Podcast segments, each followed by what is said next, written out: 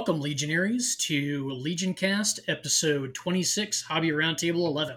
I am your host, Warwick, and joining me as usual are my co hosts, Brandon, Maniple, and Paul. Welcome, Legion brothers, Legion sisters, and often forgotten, but never by me, people who have stuck with us for the entire year. Welcome to Legion Cast. Great to be here. Paul, Maniple, always a pleasure to have you on, and looking forward to, to, to today's episode. Yeah, greetings, Longbeards. Thanks. Good to be back here again. I haven't been on every episode, but I've enjoyed all of them. And going to show that even Longbeards can find joy once in a while. Yeah, you know, who'd have think we'd make it a year? And uh, with what we got left in the book stock, another four, five years left. And then we get to cover the Siege of Terra books. Yeah, there's a reason we set this podcast up this way, and it's because we're not exactly strapped for content at any point. But uh, no, it's been a whole year since we started Legion Cast. This started as uh, Warwick and I sitting at my kitchen table, putting together our Age of Darkness boxes, saying, We talk about heresy all the time. Why don't we do it and then put it on the internet? Because, you know, it's always a good idea to put things on the internet. Well, and let's not forget, Brandon, that you and I came hot off the heels from a YouTube meetup there in downtown Dallas. And we met a bunch of YouTubers down there, and we're like, wow, some of these donkeys could do it, why can't we? So, how come you guys haven't started a YouTube channel yet? Because um, uh, really Warwick f- hasn't learned how to edit. That I downloaded OBS, so shut up. Uh, but I also don't have a great uh, streaming setup right now. I don't have a streaming rig. Yeah, I uh, many times have said I will do YouTube, but I'm not doing any of the video editing. So, you know, I'll uh, just whore my face out for money potentially, but no, no editing here. So we've got some interesting topics for all of us tonight. We've got a Amasec Hour talking about our year in heresy, a Fulgrim's Quest talking about our favorite project this year. We've got a GW Intern Hour talking Legions Imperialis, and a new segment where we talk about the famous rivalries of Warhammer. And I think we're going to be talking about Magnus and Russ because we just talked Thousand Sons, and we're going to be getting into the uh, Prospero Burns book very soon, and it's all going to be very relevant. Yeah, definitely. So before we uh, jump in here to a full year in heresy, just real quick around the horn here, what's on everybody's hobby table? I have finally worked up the courage to start working on Bobby G again. People, it's happening. Stop the presses. It's finally happening. Um, I got a little more work done on my on my headhunters for Alpha Legion. These are guys with the long rifles instead, and I've um, just kind of been going through it and just tightening up them bit by bit. Uh, I'm I'm not trying to get all the details on the first pass, but it's it's nice that every time I go back, I find something else to fix, and they're kind of slowly coming together. So I'm just enjoying the process of doing a little, little bit at a time after blowing through over 250 orcs early in the year. This has been a nicer, chill process. Yeah, and I'm still just working through the backlog, trying to get everything organized. The uh, uh, what was that app you were telling me about that I've been using? Figure Case. It is amazing. I love it. Can't plug that one enough. We're not sponsored, but I love it. Current count sits at 1,070 miniatures in my collection and uh, about 61% now is primed and about 25% is painted. So we're getting there. I'm just slowly working through it all. All right. Well gents i have got to come with you for with a confession. I deserve to be admonished because i have done no hobbying. I have let my emperor's children sit on the shelf and stare at me and say paint me and I said, No, you guys are gross and weird. And my Dark Angels, you can see the lion sitting on the shelf behind me, looking disappointed as he always is with me, because I have done no painting whatsoever. Well, uh, well to be fair, you were gone for a month. Well, and if we count any cross genre stuff, you have been playing some uh, Middle Earth strategy battle, haven't you? I, I, have been doing a lot of Lord of the Rings. Um, I want to get back to Heresy. I'm just trying to dig deep and find the motivation to to you know put the the paint on the brush again. I've got some dreadnoughts who are ready for some oil washes. I just need to you know stop being lazy and actually do it. Just do it. No excuses. Just do it. Yeah, no excuses. Play like a champion. Yeah, and this is something we've talked about in our hobby sections before is how to just break the ice and how to get started. And my old go-to is just paint the base, put something on the base, and then it's it's uh, low impact. But once you get the brushes out and the water and the paint in front of you, it's easy to then to do a foot, then do an arm, do a leg, do a gun. One thing goes to the other. It's but breaking the ice is the is the hardest part. Well, let's uh, let's go off on a bit of a tangent here before we jump into our AMASEC hour. Um, one of the reasons I feel personally that I have not uh, been super motivated to play Heresy is because I've just been, you know, with my busy schedule and everything, not able to get very many games uh, lately. I haven't been able to play a game in you know over a month because of you know vacation and all of that. But how uh, how does playing games affect you guys with getting your painting done? Does it motivate you more, or does it make you kind of get lax on your painting and be like, ah, oh, well, the models are already built, so I'm fine. So I absolutely feel some amount of shame showing up with partially painted models. So when I get them out there, I'm like, well, they work for now. Like that game I played against Martin, I didn't have all the models I needed, so I had to proxy a bunch of stuff, and I felt like such a tool having, you know, kind of these um, ad hoc squads out on the table. So I never wanted to do that again. The first thing I did when I got home was get the models I needed to finish out those squads. So having an incomplete set really motivates me to get back to the hobby. Yeah, so I've always got a few things going on my, on my painting table, but I know if if I've got a game coming up, usually that week before really motivates me to put put some more effort into it. And Warwick's going to come visit this weekend, so that means every morning instead of doing my usual play computer games or surf on uh, the net, I'm going to actually just sit down and paint for a couple hours instead. So I should have some nicely finished models by the time he gets here. Yeah, generally I I'll be very motivated when I start an army, and then and I'll get a relative intro force painted, and then I start playing, and from there motivation will kind of wax and wane based on how well the army plays. Um, a lot of my motivation is tied to whether I'm excited about the army, and losing is a very easy way to lose that motivation. And I lose a lot, which is why none of my armies are painted. Yeah, I feel bad because I feel like I regularly nuke your uh, motivation to paint in our games. Yeah, I was very motivated to paint Easterlings. I was like, yeah, I'm going to finish out this pike block. And then I got absolutely destroyed yesterday, painted zero models. On the flip side of that, I'm very motivated to paint my elves. yeah, I bet. Yeah, the, the, times I've painted the most would be when I know I've got like a, a crusade campaign or something coming up, or do a slow grow with with a few other guys and say we're gonna we all have to do infantry this week, and everybody posts pictures and we do it. Um, I had a rivalry going with a local buddy of mine for a long time that we would every week we'd just count the number of models we finished and then the other guy would have to buy the loser had to buy the winner dinner. And so we were always back and forth for months uh, just painting models and and one upping each other on the number we could get done. So you got to find some kind of motivation otherwise they, they just sit there. Maybe that's what we need to do. We need to tie money to it. Whoever paints the most models gets five bucks from each person every month. It wouldn't be fair though because unlike the rest of you i have a life so I was gonna say it wouldn't be unfair because I work sixty hour weeks. I'm gonna lose every month. There's no way.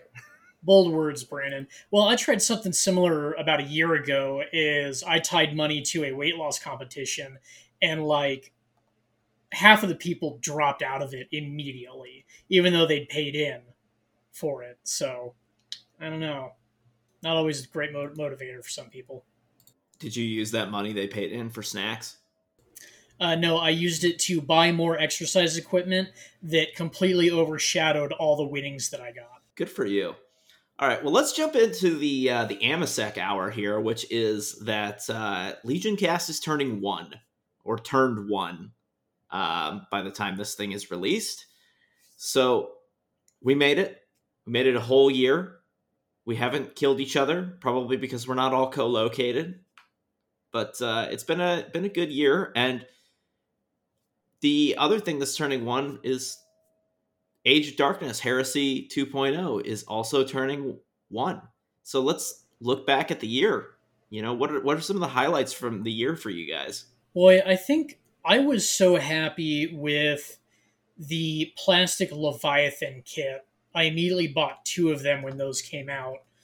And it really caught me off guard because I thought we were always going to have, like, especially the larger Forge World models, I always thought they were going to be shitty resin. But getting so much of this stuff in plastic has been just a complete game changer for me. So I thought my, my I had I had the same feeling when the, the game came out that it was uh, something I've been looking forward to for a long time, getting a lot of these models in plastic.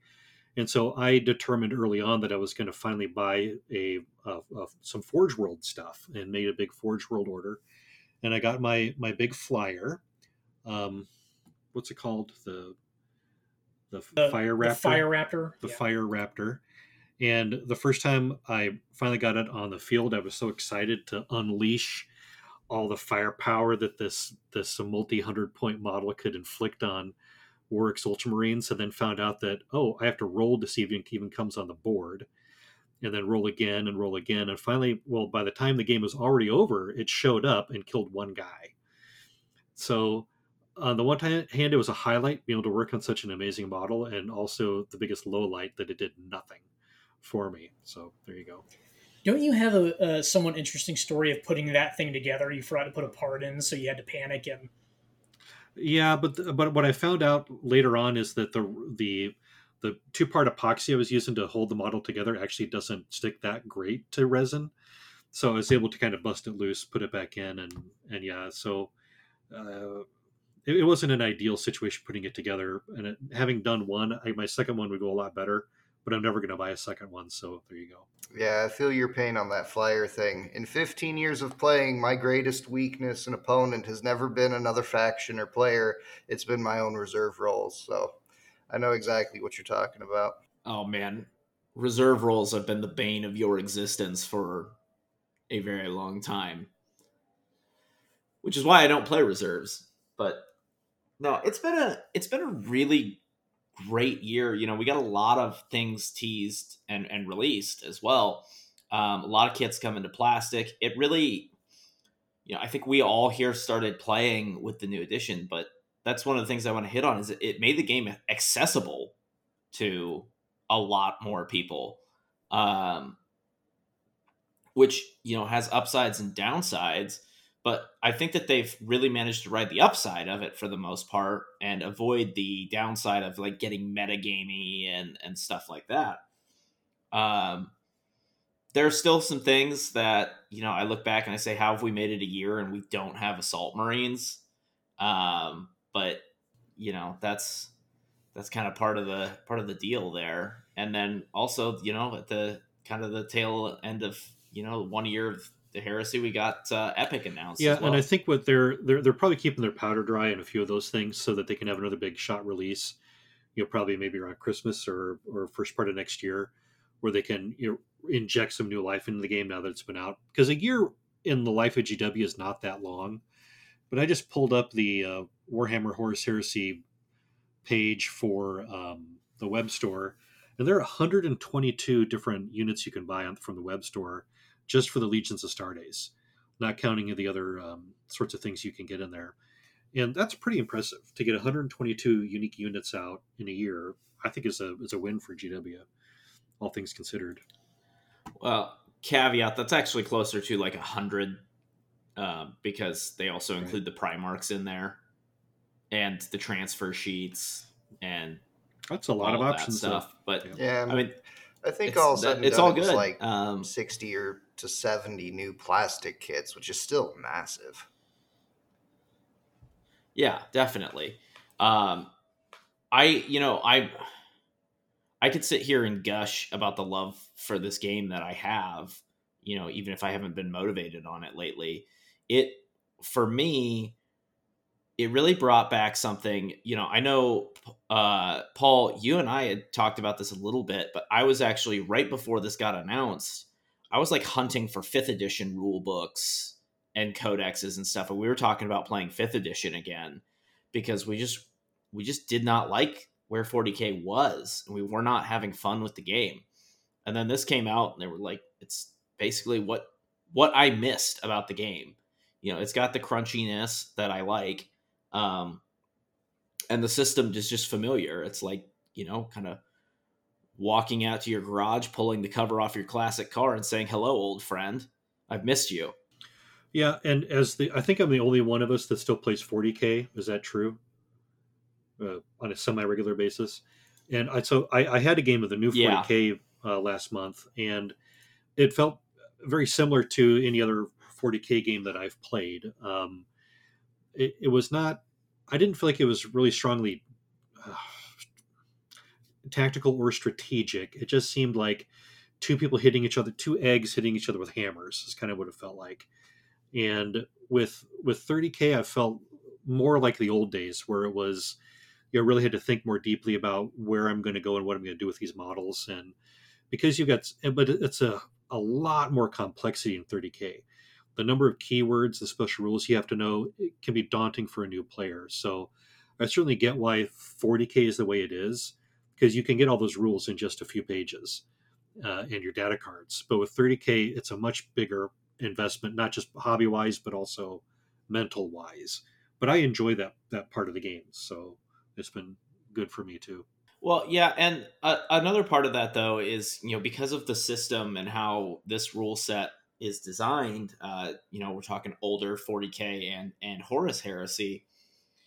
Yeah, there's a lot of rules to learn, but everybody's using the same rules, so you don't need to memorize every rule for your army because it's completely unique to every other army you say, uh, this guy, this unit has fearless. What does that do? Oh, well, I know what that does. I'm your, you know, as your opponent because I have fearless units as well. It's not I have space marine thing and you have Tyranid thing and they do the same thing but we don't know that because we don't play each other's armies and they have different names yeah. so i think that helps right. too so i was lot. playing imperial guard in that 40k game and i almost had like a little mini game i played with my orders that i had and because the Tyranids I was playing against didn't have that, I was doing something that he had no knowledge of or no corollary to. But he had his own sorts of things that he was doing, and it was almost like we're playing two different games, kind of.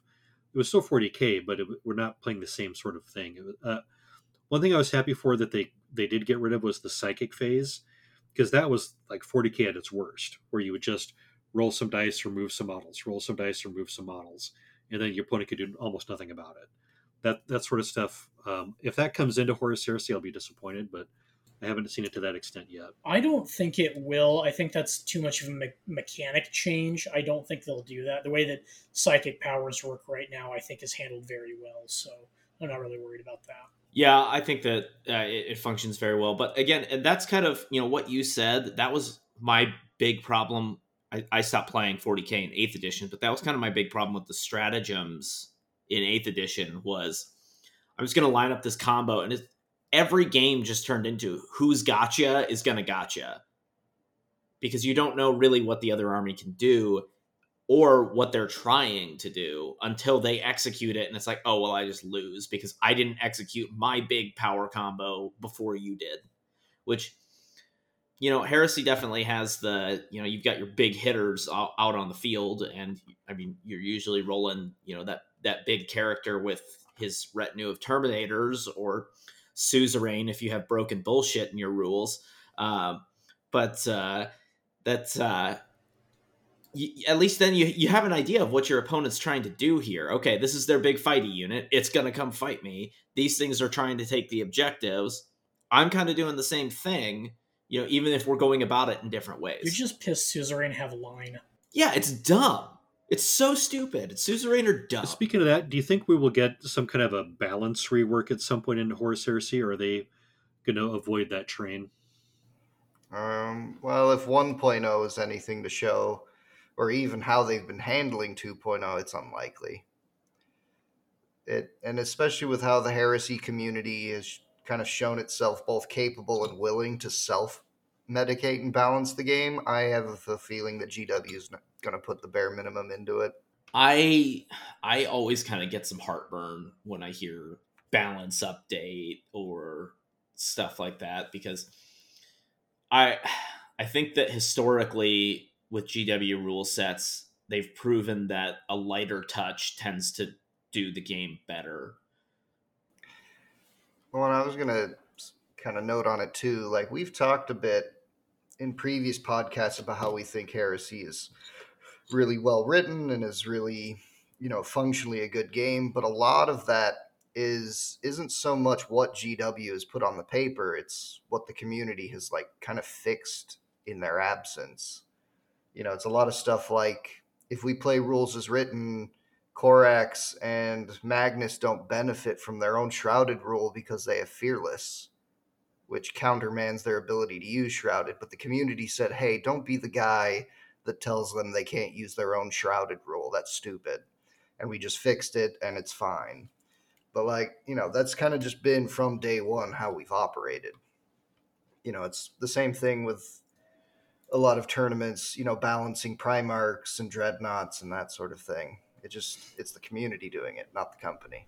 I think Dreadnoughts are a good example of how that's handled. I mean, I think Brandon and I have kind of agreed to a, a loose house rule of like one dreadnought per thousand points, basically. And dreadnoughts are so powerful in the game that yeah, you can take six of them in any given list, but it's probably not the sportsmanship like thing to do. And so the, the, I think the heresy community at large has kind of acknowledged that, and that's kind of how it's handled. Well, and there's nothing wrong with doing that if you want to as well. Like I know Paul has talked about, you know, he's got a list where he runs five dreadnoughts, and we've said, hey, let, let's do that. But I'm gonna know that that's what you're showing up with, and I'm not gonna build. I'm gonna build a list that's gonna be ready for five dreadnoughts. So, uh, Heresy is a game to play with your friends. Is what I really believe about this game, and that's where it truly shines. Honestly, like all games, um, it's it's better when it's 11 o'clock at night on a Saturday and we're knocking back beers and throwing cups on the table that become impassable terrain right in the middle of your charge than it is going to like a five game tournament or something like that. There's a place for that stuff. Um, honestly, I don't think that that would be very fun for especially this game because it's not being constantly balanced and stuff. Yeah, I mean, if we were playing a 40k esque meta tournament setting, everyone would just play custodes. So um, I'm looking at the uh, to kind of change gears here a little bit. I am looking at the uh, the roadmap that GW put out a while back, and we're coming to the end of summer here.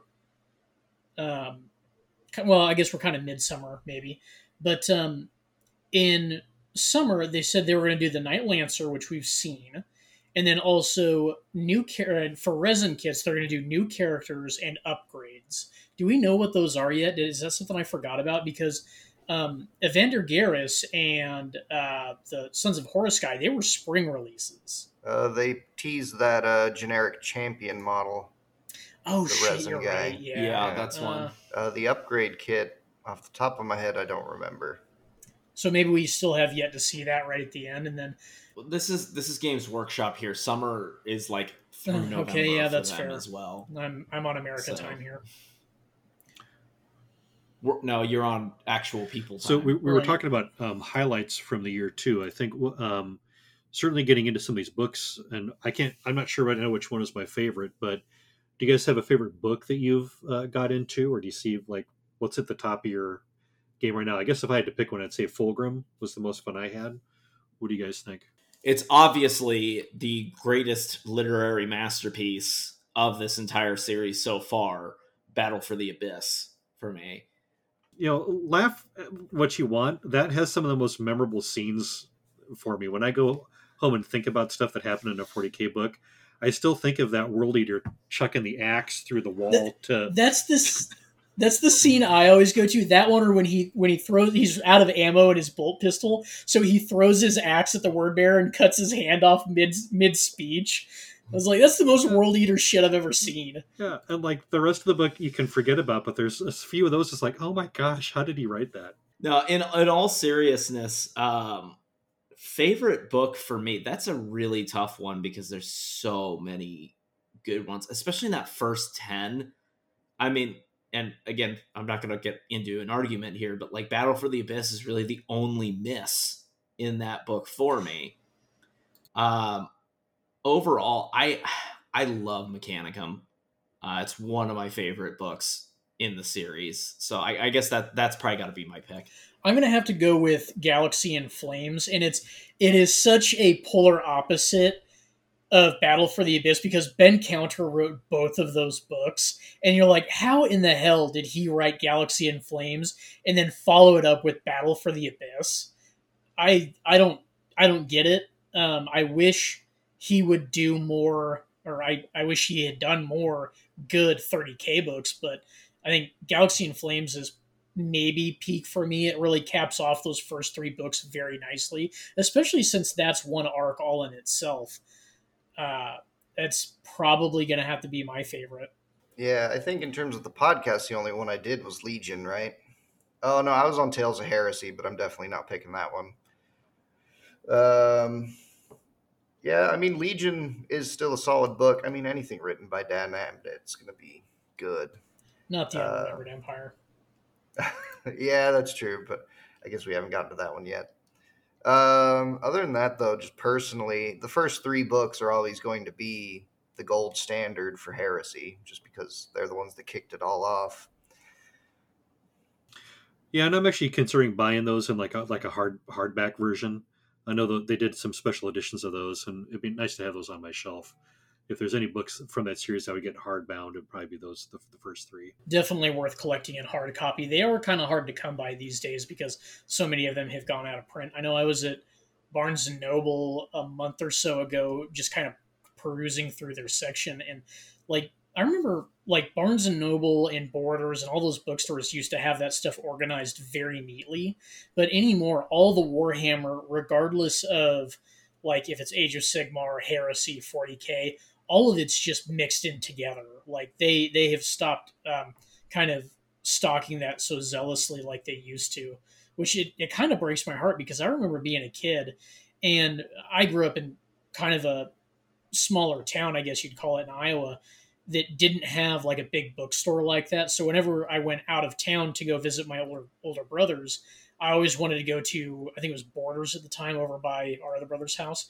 I always wanted to go there and check out all the Warhammer books. And they just had shelf upon shelf of Warhammer books. And now they have just one tiny section. And I was like, that kind of breaks my heart. Yeah, I'm, I'm lucky to find even one. And the, the prices on those books are a lot higher than they were before. They're a larger format. And even if you go on the secondary market on eBay looking for, because I'm trying to fill my collection up and get all these books, and at least in paperbound or a paperback, and they're going for $35 a piece for a book that re- retailed at 7.99 it's insanity. But maybe your podcast is the reason for that. Yeah could be. People like us talking about the hobby. Good work. Um, another if you have a pre-owned bookstore i know maniple when you visit we always go to half price books and it's worth checking out that section to see if you can find any uh, any rare finds there. So if you've got one in your area definitely go check it out. You might be able to find some of these hard copies there Actually, on that note, it's not a bad uh, place to find old rule books too, if you're looking for those as well. I know I take my old rule books to half price books, so definitely. Yeah, especially if you have a used bookstore nearby a hobby store, a fairly frequented one. Those ones always get old codexes, rule books, board games, because what you'll get is players will be going into the store to buy the new stuff will go and dump off their old stuff there to get a little bit of cash before they go into the other store. So you can always hit them up. There's always some hidden gems every now and again. Definitely. Well, again, uh, go us for a year. But uh, should we should we jump into our Fulgrim's quest here? So on to our next segment, we're going to talk a Fulgrim's quest, and we're going to talk about the favorite projects we've had this year, or favorite project, I should say, for each of us, and what what project what project maybe taught us the most or what we had the most fun with. So, which one of you guys wants to lead us off there?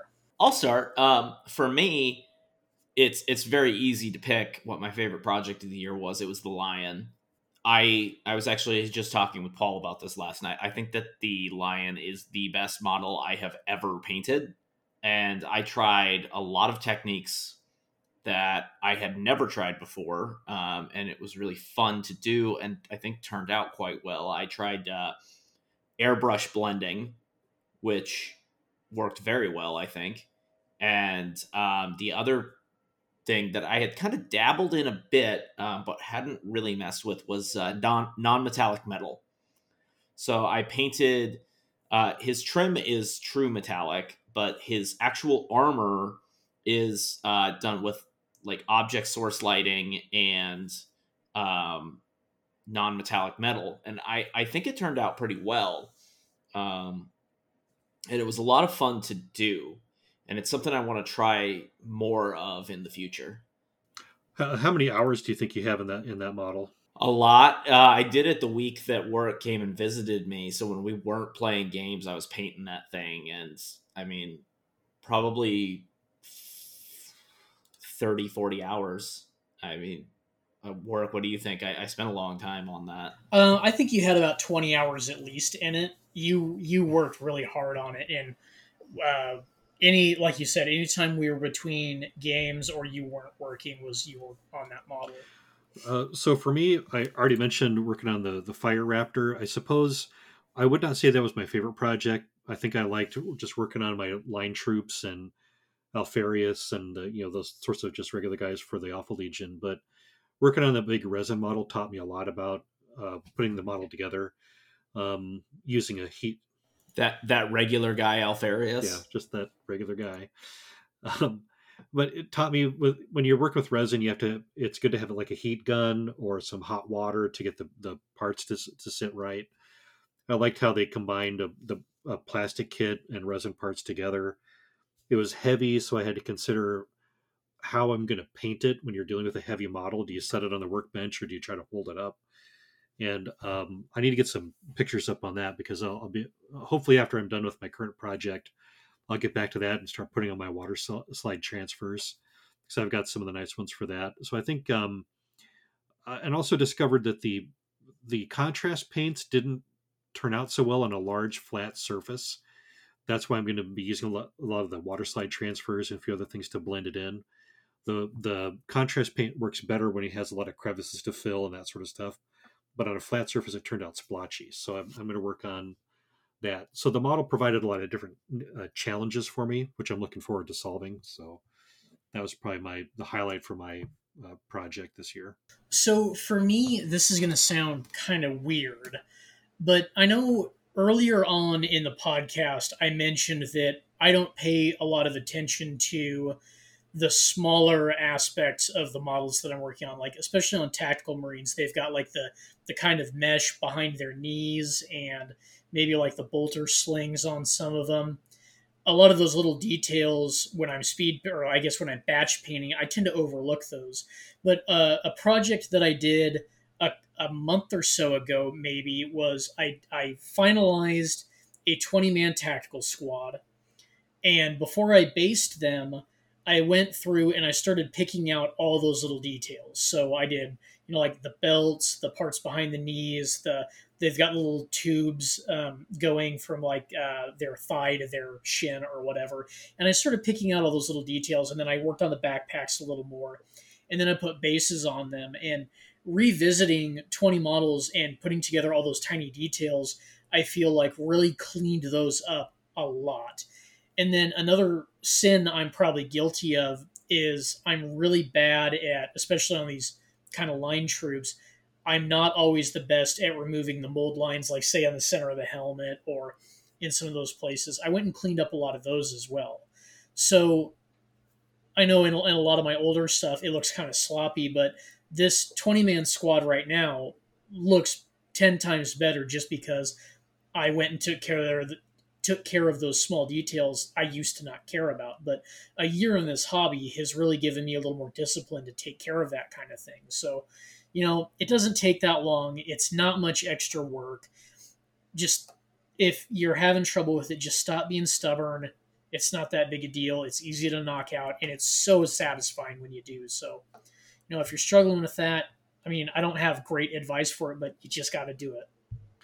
Yeah, I'll say I, I picked. I remember a few years ago I picked up um, a bunch of Space Marine tanks on eBay that were going for no, it was a Facebook Marketplace. I think I got these three Space Marine tanks for like thirty bucks. Couldn't pass up the deal. Got them home and found out that the guy when he'd assembled them had just clipped them off the sprue, but not cut off any of the mold lines or any of the sprue ends that were on that. So the tanks were all just shoved together with um, gorilla gorilla glue. And from the pictures he sent, I couldn't tell that. So when I finally got them home, I nothing fit together right. I had to break them all apart, trim them up, and reglue everything.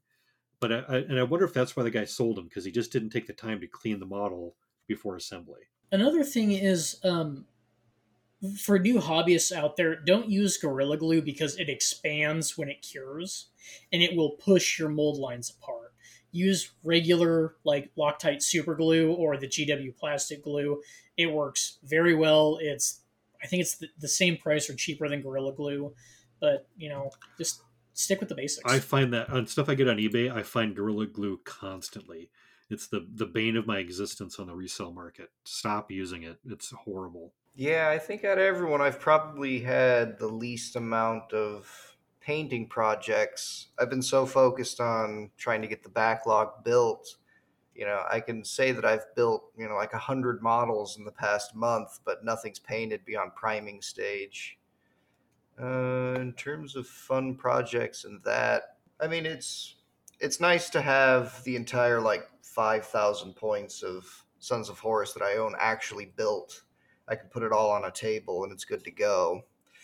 So it'll be ready for when I get to that painting stage, as well as, you know, basically every other faction I play is now all tabletop usable.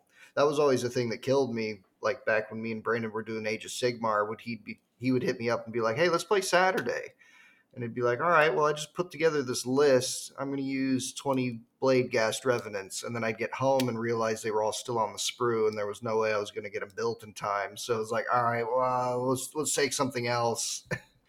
so it's nice to just have it already available. That's kind of been the big win for me this year. Yeah, so I think that wraps up our Fulgrim's quest. That's quick and easy. So I think we're going to take a break here, and then we'll be back for an intern hour and our new segment, Famous Rivals.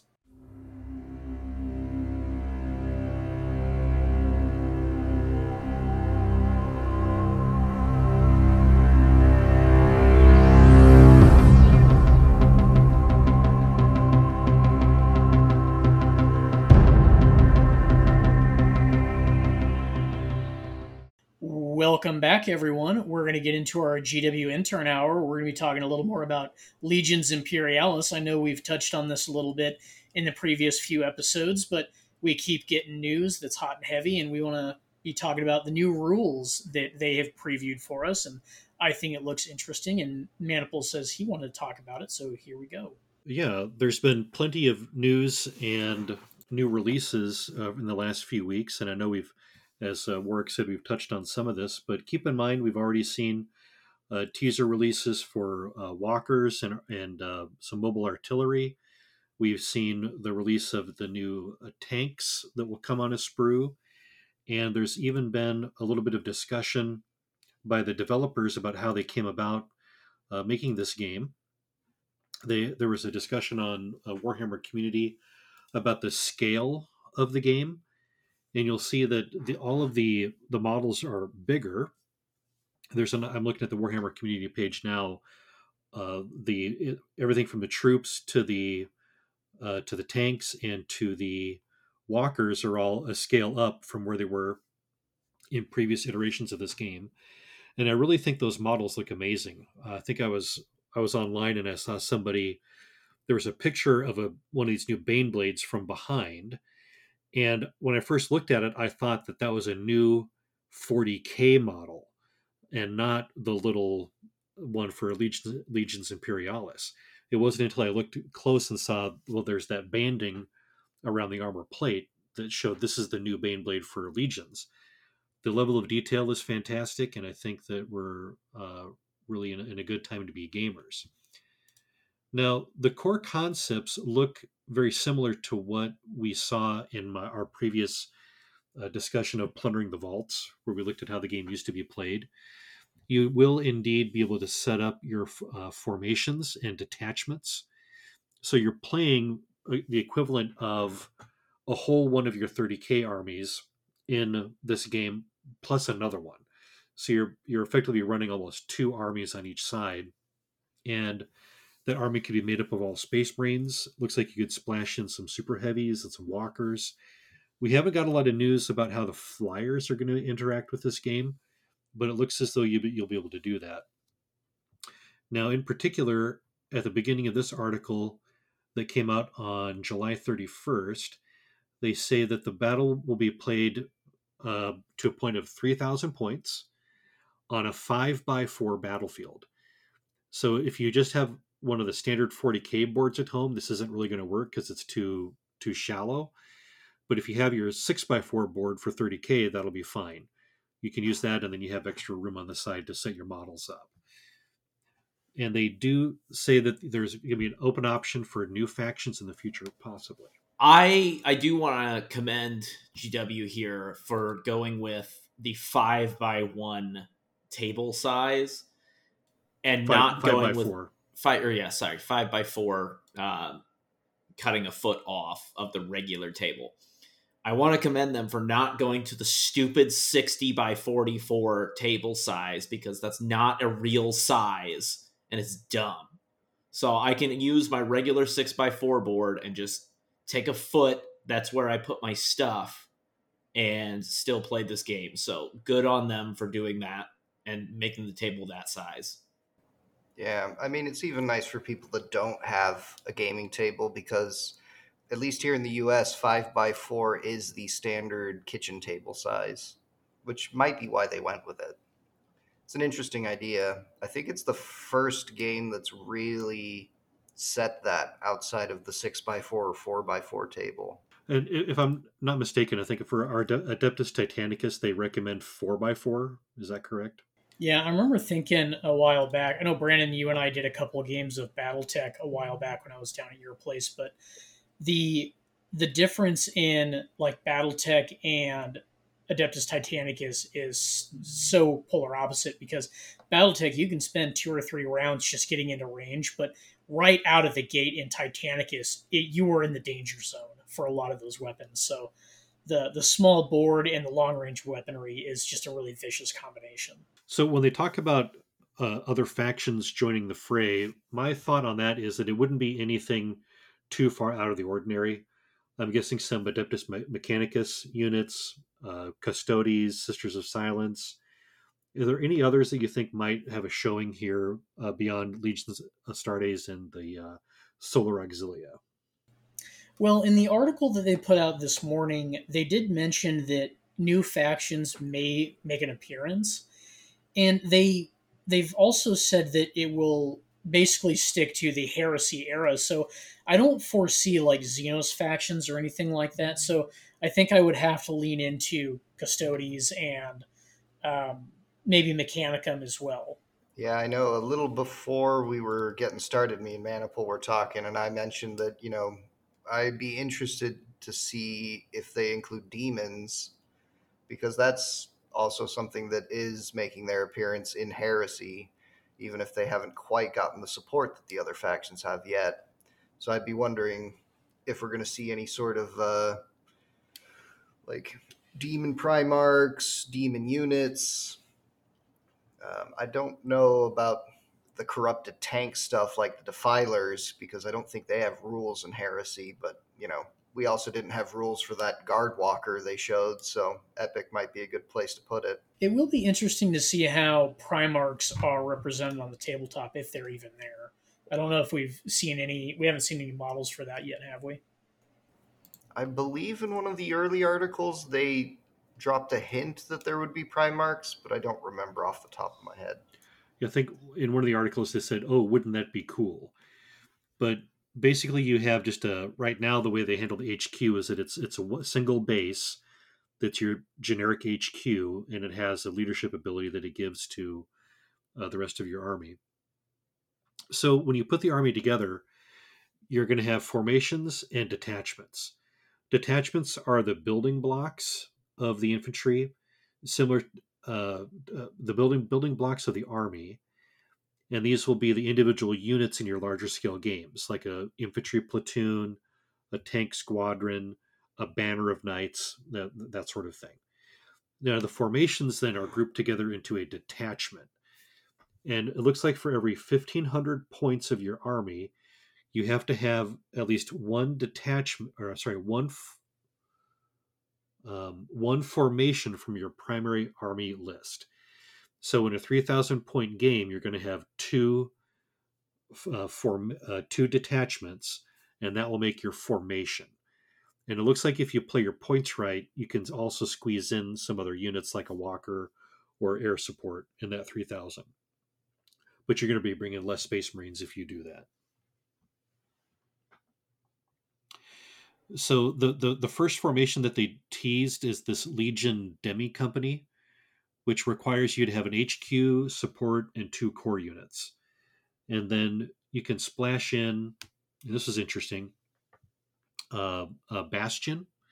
So that means you're going to get like a deployable terrain piece, more core. You could have more troops or transports, support units, and uh, something called a vanguard, which looks looks like some kind of elite unit.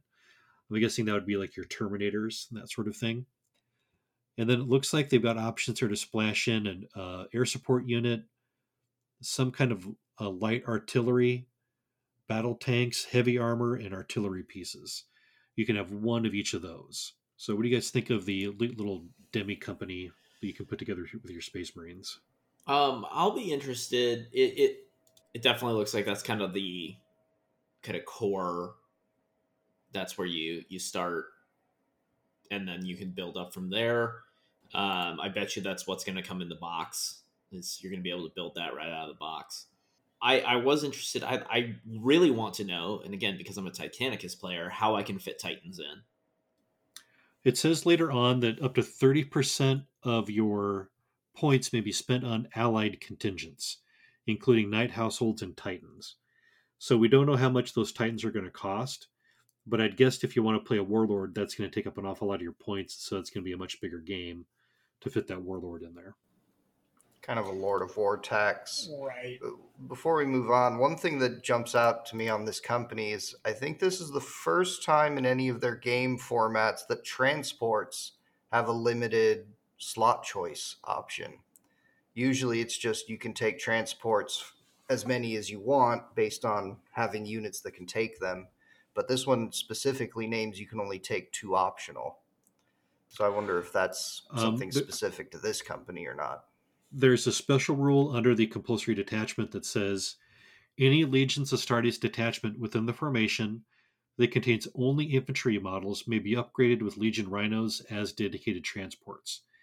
So I think the transport tag there is for your uh, support unit or um, another if you wanted to, to, like to splash in another HQ that it would jump into or maybe um, maybe that's where your land raiders can go as well. You can like fill out. You can take heavy support land raiders and transport land raiders. Get some extra slots that way. I think a really interesting aspect to this game overall is that something that we see in Horus Heresy is that when you're building your list, you have to balance your scoring units against all the other cool stuff you want to take. And it, it might be very beneficial to take a bunch of tanks and dreadnoughts because they're very powerful and they do cool stuff. But if you're not able to capture objectives, you tend to not take as many of those cool units as just taking a unit that can capture an objective. What I like about Legions Imperialis, and they say it in the article they put out today, is that you're running this massive battle so you can still take a ton of troops and run a dedicated tank formation. I would love to take three predators in a 3,000 point, you know, like a regular 3,000 point list, but it's not very beneficial because you don't, again, you don't have the points to spend on those crucial line units. You know, I, I think I was doing math the other day. If in a 3,000 point match, if I take Bobby G and 10 Suzerain and a dedicated transport, that is a third of my army. That's a lot of points. So I don't really have room to fiddle around with adding a bunch of heavy units. I really have to concentrate on what I'm going to take for a line. In this format, you get to take all the cool stuff, and that is really awesome. Yeah, and uh, to your point about the the scoring units, they do also have a, a rule in there for Heart of the Legion that the core detachment slots in this formation must be filled with Legion tactical detachments. So um, all non-infantry models within this formation increase their tactical strength by one when contesting an objective marker that an infantry model within this formation is also contesting. So I think what that means is that your troops, when they're uh, with their rhino together, uh, form a really powerful unit for for contesting this objective. And the the the core units form a core for grabbing stuff, but other stuff around them also helps out. So it makes the, the tanks even better to be supported by the troops. They do say that there will also be some specialty formations to bring in, like an armored company or an aerial assault formation. So you'll be able to tweak your particular playstyle to this but I'm guessing you're going to have to, to, to buy you know box sets and sprues to flesh out something if you want a particular formation rather than just buy the box set again or the, the starter box again. Now the, the turn structure looks also similar to what we saw in the old version of Epic.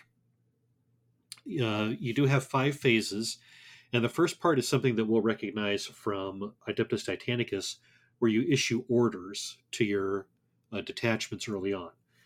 And remember, your detachments are rather large, so that whole detachment, uh, all the troops and their transports and their artillery, are going to be given the same order. And then the other detachment, the same thing. So I would foresee that you could be running maybe three to four, two to four detachments in in this army. So you could have up to four different orders going on. And they get a little bit into that, but it looks like the the main orders have to do with uh, movement. So you have first fire, advance, march, let's see, and charge. Yeah, first fire, advance, march, and charge. You can also be given fallback uh, when you take heavy losses. So there are technically five. That movement basically just means you're going to either take a shot first and sacrifice some movement, um, advance where you can try to get closer to the to the uh, which is the most flexible allowing you it's a regular movement and shooting. You can march, which lets you double your movement, or charge, which lets you up to double your movement if you can get into base contact with the enemy. Uh, I think in this game, it looks as though shooting is going to be where it's at, unless you have some pretty specialized me- melee troops. So, um, do you guys get a sense for that on how important charging is going to be in melee, or is that too early to tell? I, I think it's a little too early to tell. Um, I'm not not really sure. I'm sure melee is going to be very important. It is yeah. the 31st millennium, and you know why use big guns when we have swords? Well, I know later on in this article they talk about how even even armor may be overwhelmed. So I think, and especially like looking at Titanicus, melee can be devastating in that game. So they do talk about how melee can overwhelm even armored support. So I think uh, having these well timed or well executed charges will be a crucial point of the game, and that's reflective of a lot of the lore and even how heresy works. So I'm I'm sure that it's going to be absolutely devastating if if, well, if played I, right. I'm I'm looking at the range combat just because of the ranges that these weapons have. So your Legion bolters are only eight inches, which is nothing. But your Predator is 18, and the Reaver volcano cannon is 60. So if you have some artillery that can shoot quite far on a game at this scale, it seems like that's going to play a, a, a rather large role. And because a lot of your units might only have one one wound, um, I don't know. It'll be interesting. Like that volcano cannon hits on a two up, whereas your Predator's only hitting on a five. So I, I guess it's too early to tell on that, but but the weapons are there.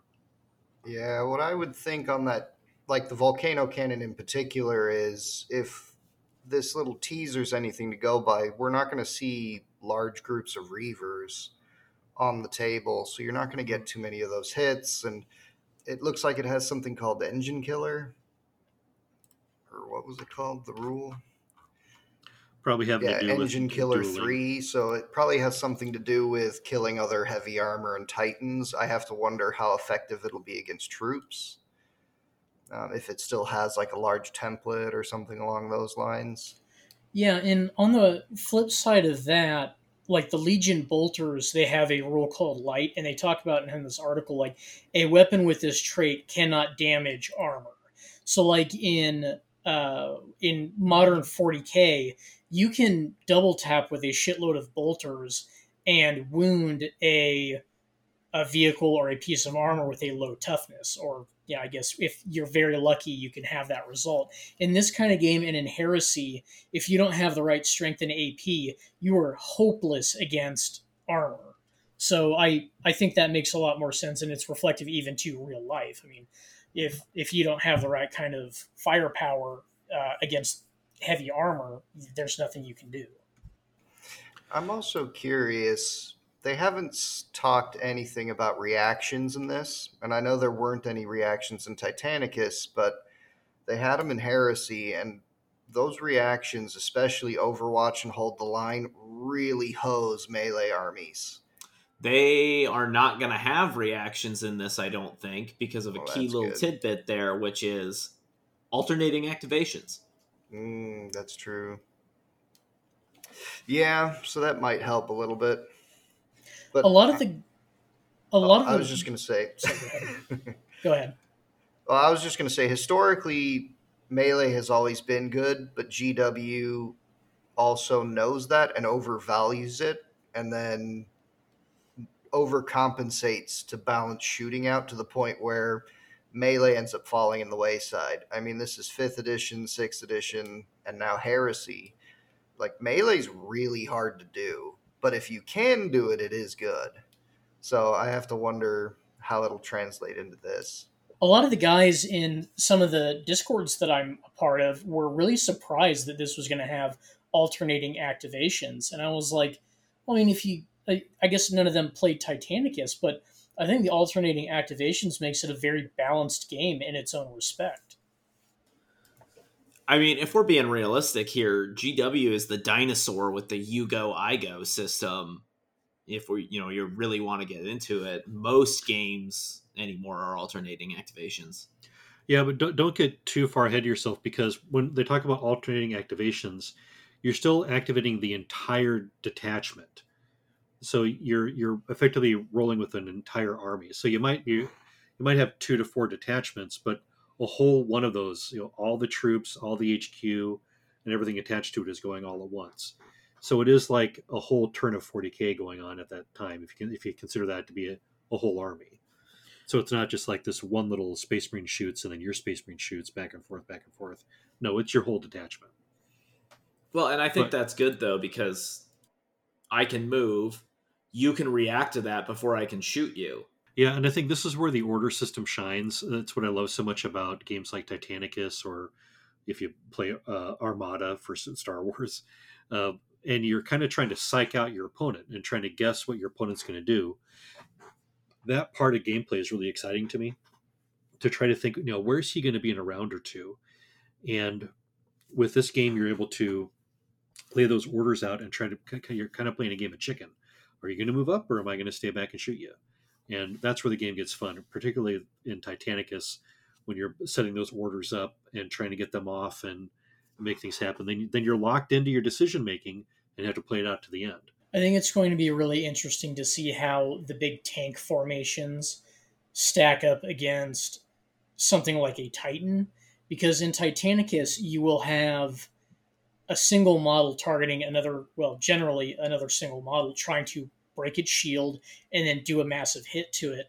But if you have three or four Basilisks or Bane Blades or uh, Leman Russes stacking up on one of these big Titans, what's that going to look like? And I'm really excited to see how it all plays out. So, I mean, I know I've already gushed about it enough, but I'm really excited for this game. I'm definitely going to pick up the box.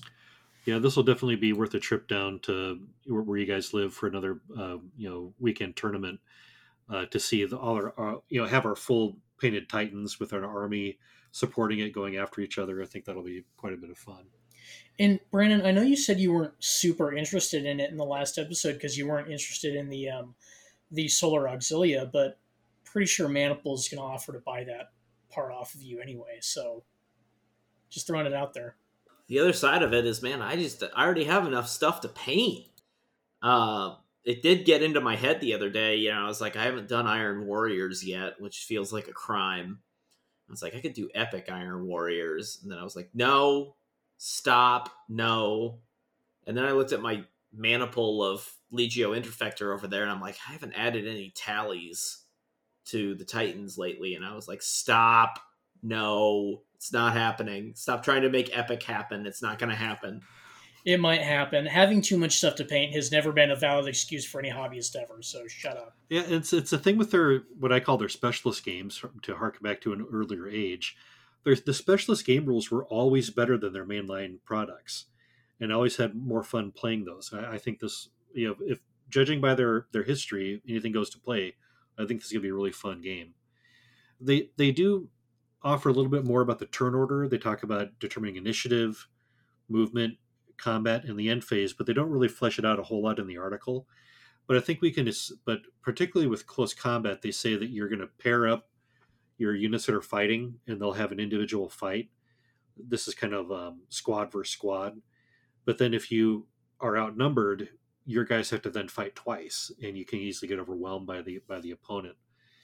So it looks like you're going to be playing a little bit of chicken early on, trying to faint out where your opponent's going to go, where's he going to be looks like there'll be opportunity to drop all kinds of firepower and artillery on positions, and then the uh, the troops will be scrapping in the middle for the for the objectives. I think it looks like a pretty solid and simple game. I think it looks like even just with this teaser, I feel like I could sit down and play a game now already. Maybe that sounds a little too gushy, but yeah, I think I I think I've got it. Well, I think that wraps up our intern hour discussion. What do you guys think? Anything to add? No, other than uh, I'm looking forward to seeing what they do with uh, with Epic. In theory, if you guys end up picking up this box, are you going to do the same legions that you're already doing, or do you think you're going to go a different direction? That went a little deeper than I was expecting in this conversation. For you know, picking a, a new legion, that's that's that's a big deal. I don't know yet there's there's a part of me that wants to be like, yeah, I'll have my epic scale, and then we can fight epic scale, and then go to 28 millimeter scale, and it'll be awesome. We're not going to do that. So probably, I, I I'll probably if I pick them up, I will probably end up doing Iron Warriors so that I can spray paint them silver and then say they're painted. Yeah, I uh, haven't put too much thought in it. It would be cool to do Sons of Horus. I do like the paint scheme for them and the play style.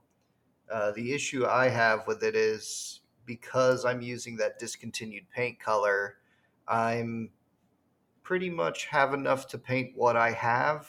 And after that, I would either have to find an alternate color source for the Imperialis stuff or probably just go a different Legion just to save me the hassle of trying to color match, you know, an old paint. So I'm not really sure what I would do.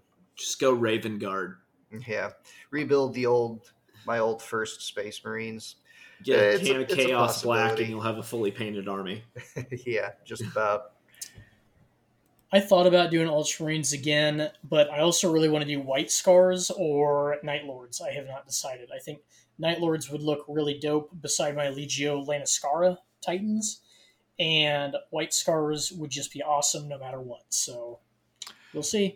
Yeah, I might come back with word bearers because they would run with my Titan Legion as well. So that might be something a little different. Well, all right then. Let's get into our famous rival- rivalries, and we're going to be talking about the ever-growing tension between Magnus the Red and Leman Russ. And I think that is a good jumping off point for this segment because our next book is Prospero Burns. And we've already touched on some of the themes that uh, that we'll be talking about in that book.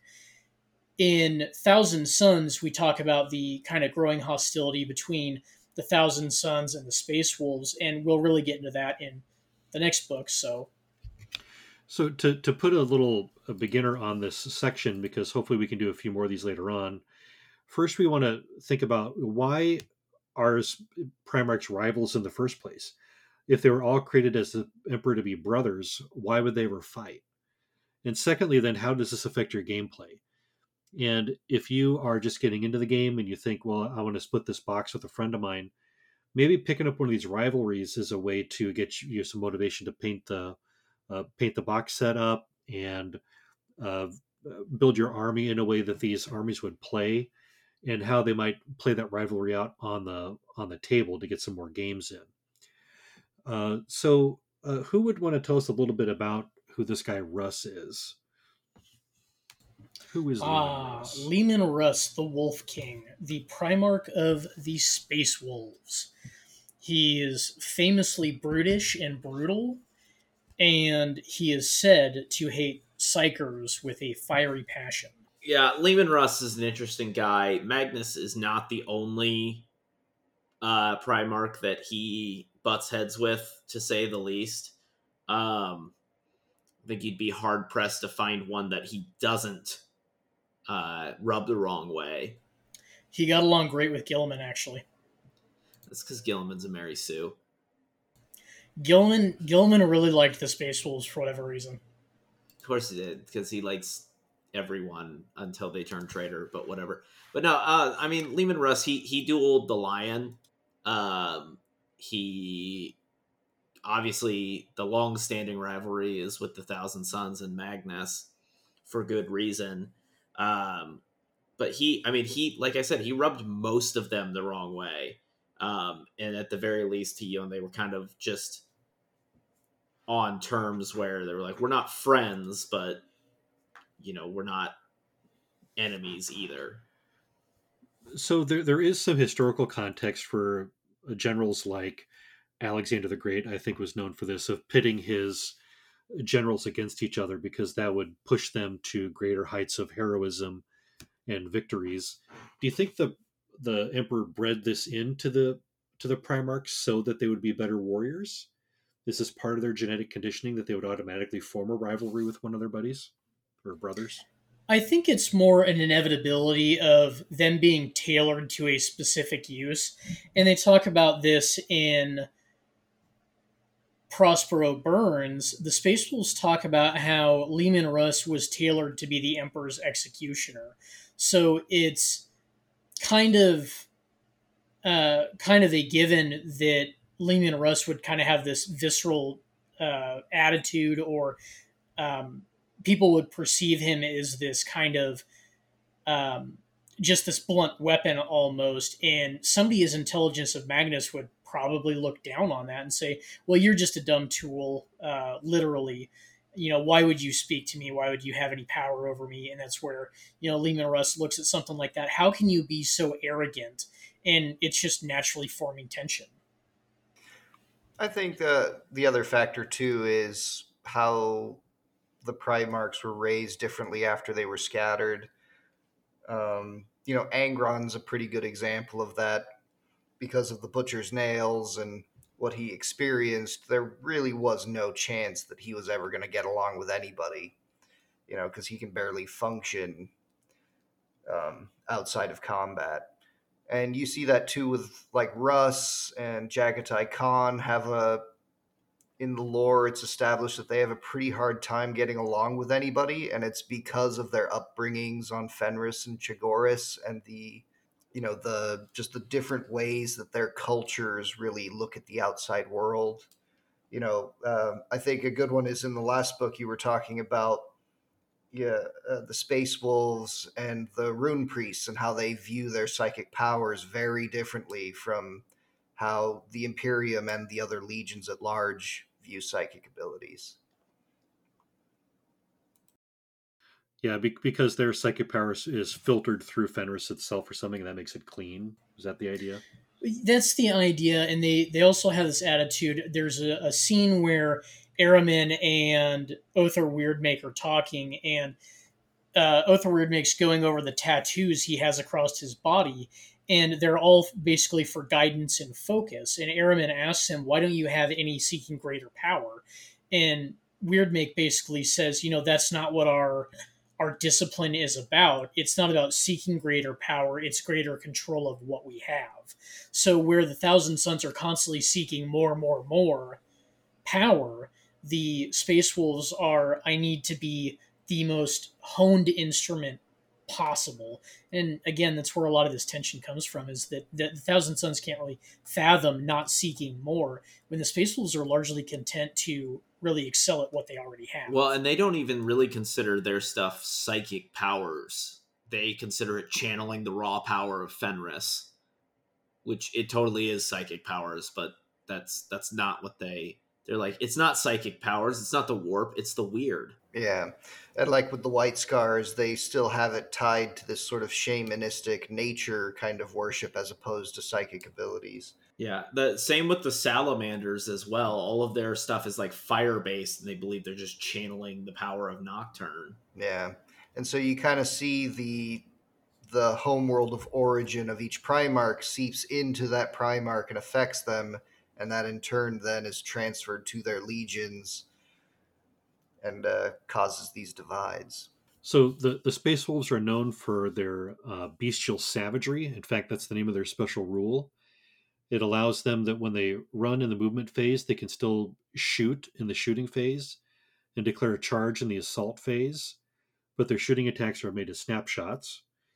If they have a unit that does isn't able to run like Cataphractii Terminators, then they instead get a plus one weapon skill on any turn in which they successfully charge, even if that charge is a disordered charge.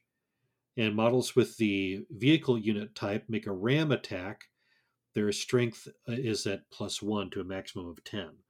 So they focus on units that want to get in very quickly. And this might be uh, assault marines, uh, for instance, uh, cataphractii terminators with some claws. What other units might be good in a, in a space wolf army to kind of pull up that that idea? Despoilers. Their inducti are super cool. Yeah. Uh, their inducti, I think it's you know they get like a plus two to their charge so they end up having something insane, like a I don't even remember. It's like a 22 inch threat range or something like that. Can't can't some of them take chain axes too, or am I thinking of something? No, else? that is their inducti. They can take chain axes, and if they want, they can take combat shields, but you never do. Right. You take the pistol and the chain axe, and you go Yeah, flying yeah, yeah. across the board into something. Yeah, and it's um. So the the rule is almost ironic in a sense that um, the there's a line coming up in Prospero Burns where one of the Space Wolves says, you know, the others think that we're an untamed rabble, when the, the reality is that we're the most harshly trained of all because they know they have to be the deadliest. And that's very, very reflective of the rules. They're not the best at it, though.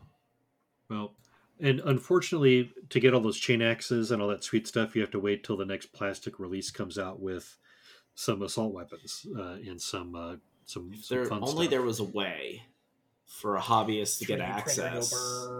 where you could push a button and make it You happen. could push a button, and then a few hours later, you would have chain axes. I, I can't think of anything. I should have I should have mentioned that in my um, favorite project projects is learning how to 3D print and how frustrating it's been. So, speaking of magic, who is this Magnus fellow? He's a big red dummy that can't do anything right. Well, on a serious note, on a serious note, he is perhaps the second or third most powerful psyker known to man. The first, of course, being the Emperor. The second, kind of third place, maybe being Malcador. I actually think Malcador is more powerful than Magnus. it it wouldn't sup- well so here's the thing. Um in was it when magnus has the vision in thousand suns where he envisions himself sitting on the golden throne? Um malcador tries that and it doesn't end well. But the theory being is that magnus was supposed to be the one sitting on the golden throne and if if Ma- if malcador is the superior psyker well his story wouldn't have ended where it does It kind of speaks Anyway. to the brutality of the Emperor, though, doesn't it? That he created this genetic legacy to be functionally a giant battery. Yeah, but maybe Magnus would really enjoy it because he gets to fly around in magical cyberspace all the time, guiding spaceships around. Who knows? Um, Yeah, I So- mean, we've never really gotten the Emperor's perspective, and that's kind of the problem in the lore is that he's not very open with what he's actually planning and thinking with the Primarchs. It's the whole reason the heresy even happens. Are you saying that the entire heresy happened because the emperor is a terrible father? Gee, haven't heard that one before. well, maybe that's part of the charm of all these stories. I mean, if we had all the answers, wouldn't it be kind of boring?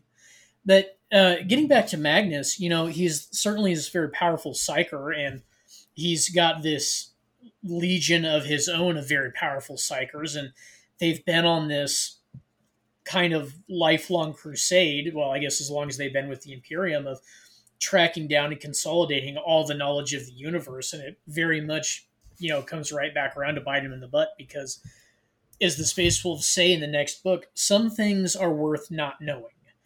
And once Magnus starts to learn all the secrets, well, his life really takes a turn for the worst. Well, and part of the problem too is that in the fluff, it looks as though the Emperor handpicked all the first members of the 15th Legion, and he was looking for something specific in them.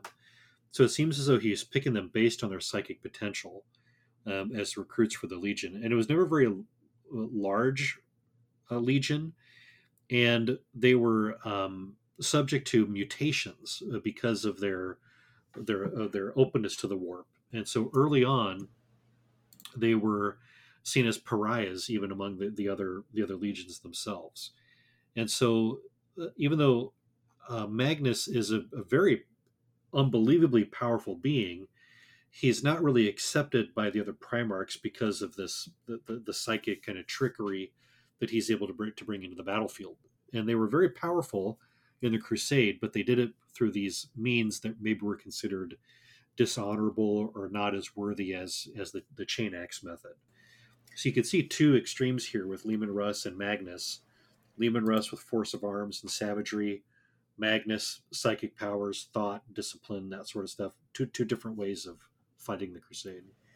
And it's very easy to visualize those aspects because the Space Wolves are oftentimes depicted as this very visceral and brutal legion, you know, just committing these absolute atrocities with the weapons in hand. But the Thousand Sons have the same reputation for a very different reason. And we see it especially showcased on Shrike in the Thousand Sons book, where they're boiling people alive in their armor. They're exploding their brains in their skulls, and it's a very kind of war crimey scene, um, especially in a very brutal setting. So to be considered monsters above others because of the power of your mind is a very um, is a very unnerving thing to think about. Well, and you got to remember they don't see themselves as monsters at all, um, obviously. Uh, but when they're doing these things, all they see, like it, it, it, to them, it's the equivalent of you stepping on a bug. They are like, we are just the natural next step of evolution for humanity, and we will wipe out, you know, that that is weaker than us. Right. So when when they do that, they think they're superior, but when another human being, a standard human being, sees that, they're like, I don't want to be anything like you. You're a freaking monster. So in the rules, they have a special rule called Cult Arcana. That means that all models with the infantry or cavalry unit type uh, with this special rule gain the Psyker subtype. In addition, all those infantry and cavalry unit types and characters must select one minor arcana option. And uh, let's see, uh, any model with the infantry or cavalry unit types and independent character and Legion Astartes may uh, be upgraded for 15 additional points to gain a single psychic discipline from the core psychic discipline list, which means that your whole army, or most of it, will, will be psykers. And they have the ability to, to field a lot of that on the battlefield. Now, when you're looking to, to build a Thousand Sons force, it looks as though you could just take that basic army from the box set, make them all psykers, and you're good to go. But what else would you might add to this if you're going to splash in some other units? Do you guys have any ideas besides Ahriman and the Psyker? What else might? So they have a specific dreadnought that can take the um, I forget what it's called. It's like the the force weapon, the Nemesis blade, basically, and I think that can insta kill characters. I, would have to double check on that. And then they can also take specific war gear. Um, they have their um, uh, their specific bolters that it reduces their range, but it gives them shred. So you can, I mean, you'll have a little less range to deal with there. I think you, you, you probably want to take some dreadnoughts just to um, be able to deal with the heavy stuff. But that that core box, I mean, just taking a lot of infantry and taking those disciplines gives you a lot to work with. I think. So then Magnus and Russ have a rivalry. Now, does this start uh, at the point where Russ is going in to wipe out Magnus and the Thousand Sons, or has it been brewing for a little while? There's been tension for for centuries among them because, of course, Russ is never going to trust him because Magnus is a psyker and Magnus just doesn't see any point in putting any effort into the relationship because his brother already hates him.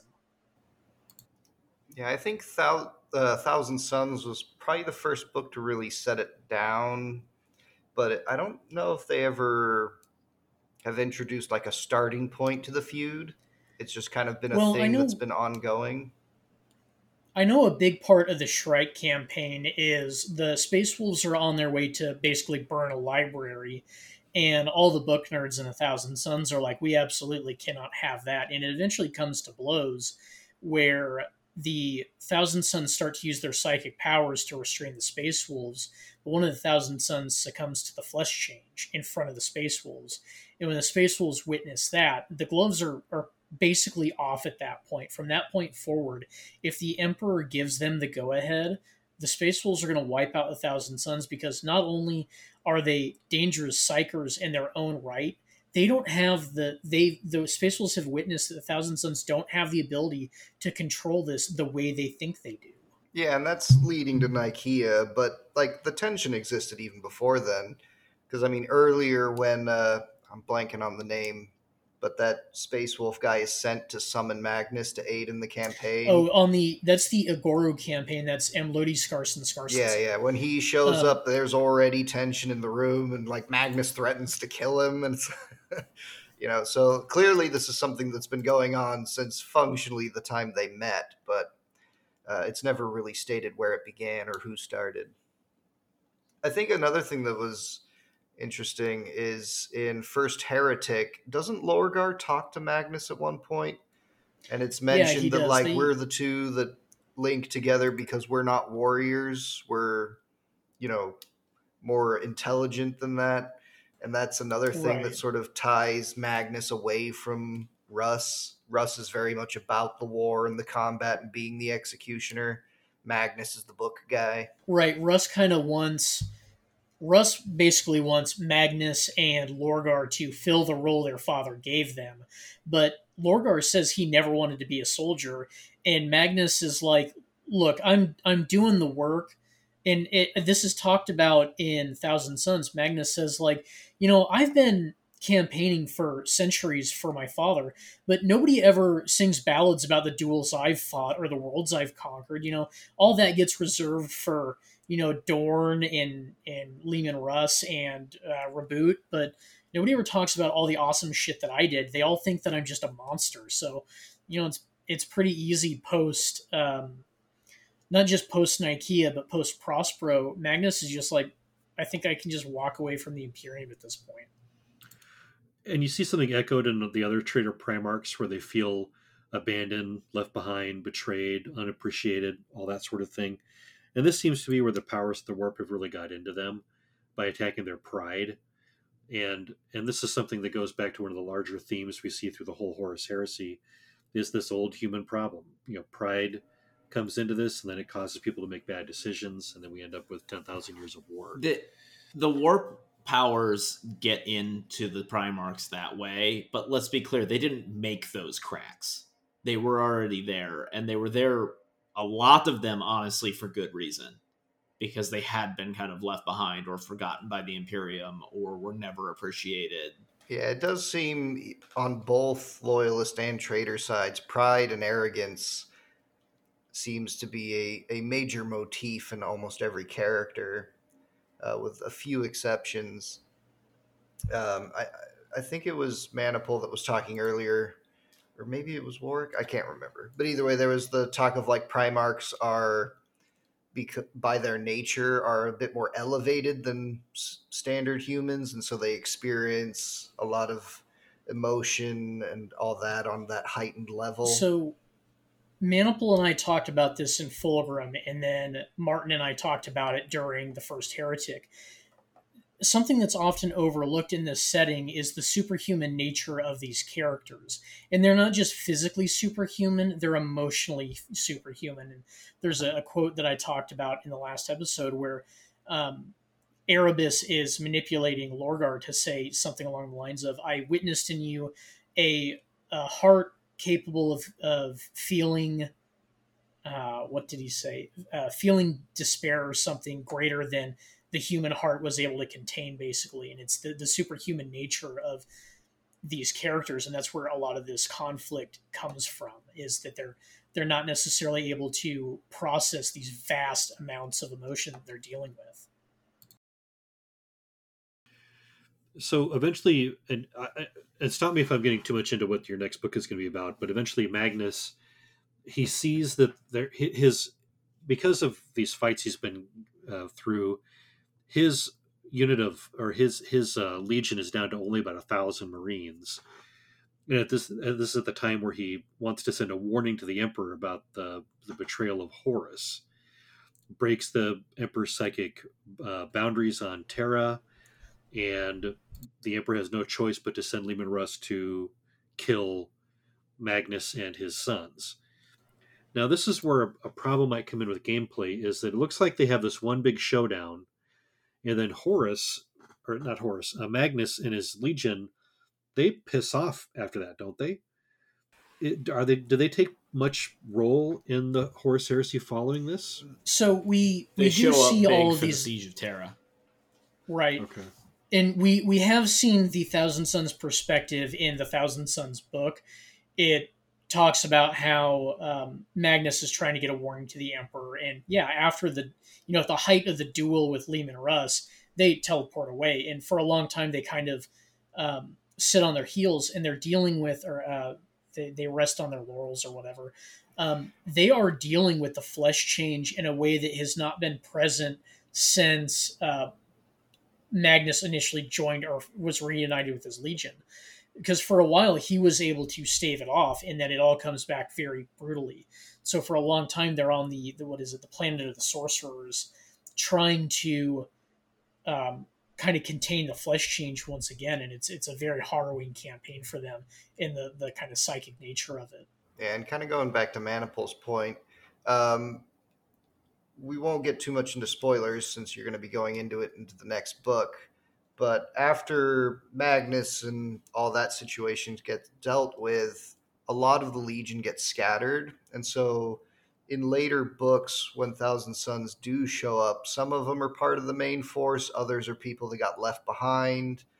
There's even some loyalists that show up on Cathonia to help the Imperial Fists.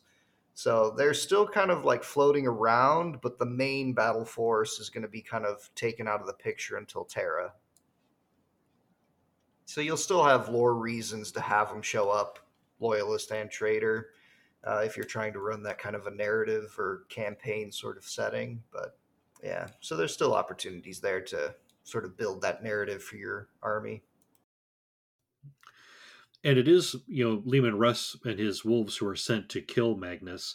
So this is where the rivalry hits its high point. You know when it's these two Primarchs going after each other, and you see the the very different ways of fighting, the, their different philosophies about war and about their role in the in the the, the great Great Crusade. So this is a this is a, a classic rivalry, and it it perdures even into the forty first millennium. So we see in the was it the last edition or was it eighth edition where you had uh, Magnus make an assault on the Fang, and this he's fi- finally going to get his revenge on Leman Russ. But like with a lot of those campaign books, it, it kind of looks like something amazing, but then never goes anywhere. Although in one interesting scene, the the Yvraine has this sword that can restore life to people, and she actually zaps some of the thousand sons who've who've now just been turned to dust and gives them their life back. And there's the scene where there were a handful of them kind of wake up and like hey what happened? What, what year is it? Or what's going on And then, as far as I can tell, that never comes up again uh, in those in that series of books. But there is a, a little hook there where potentially some of these Thousand Sons might get their brains back and be able to um, maybe repair the damage that happened at, after this this fight with Leman Russ. So it, it's a it's a rivalry ten thousand years in the making. Yeah, it'll be interesting to see if the tenth edition takes that storyline anywhere. Yeah, I've. It's probably in my head, outside of Horus versus the Emperor, it's probably the most famous rivalry among the Primarchs. It's the first one I ever heard of. It was the one that was always yeah, and talked it's, about. I think it's the kind of the duel that's talked about and documented the most because you get the the scene where Magnus picks up Russ to try and break his back, but Russ punches him in the eye. Yeah. and then Magnus drops him, and Russ is able to pick Magnus up and break him over his knee. Yeah. Yeah, it's it's probably the most famous one out there, you know, uh, Space Wolves and Thousand Sons. Although you could also go Space Wolves and Dark Angels. Or Space Wolves and Sons of Horus. Or Space Wolves and Space Wolves. Or Space Wolves and World Eaters. Damn it, Space Wolves. They ruined Space Wolves. Space Wolves are spoiled for choice for rivals, is all we're saying. yeah, so if you and your buddy are going to be uh, splitting a, a, box or you know putting two armies together, this is a, a great place to start. Both of these have character models in plastic that you can pick up. You have Ahriman and Geigor Fell-Hand. Uh, you've got uh, other options in the in the line as well to make characterful forces. So it's a good good place to start if you're looking to get into the game. Definitely, I think that was a pretty fun discussion. All right. Well, should we wrap it up here and uh, go ahead and get out of here? Yeah, I think we're getting along in the tooth, but this has been a, a fun talk and a great episode. So, why don't you guys go ahead and check us out on social media? Look us up on the X app. Thanks, Elon. That makes things awkward. At LegionCast, a Horus Heresy podcast, and shoot us an email at legioncast18 at gmail.com. We would love to hear from you guys. Yep. Thanks for stopping by, everybody, and remember to march in fortune.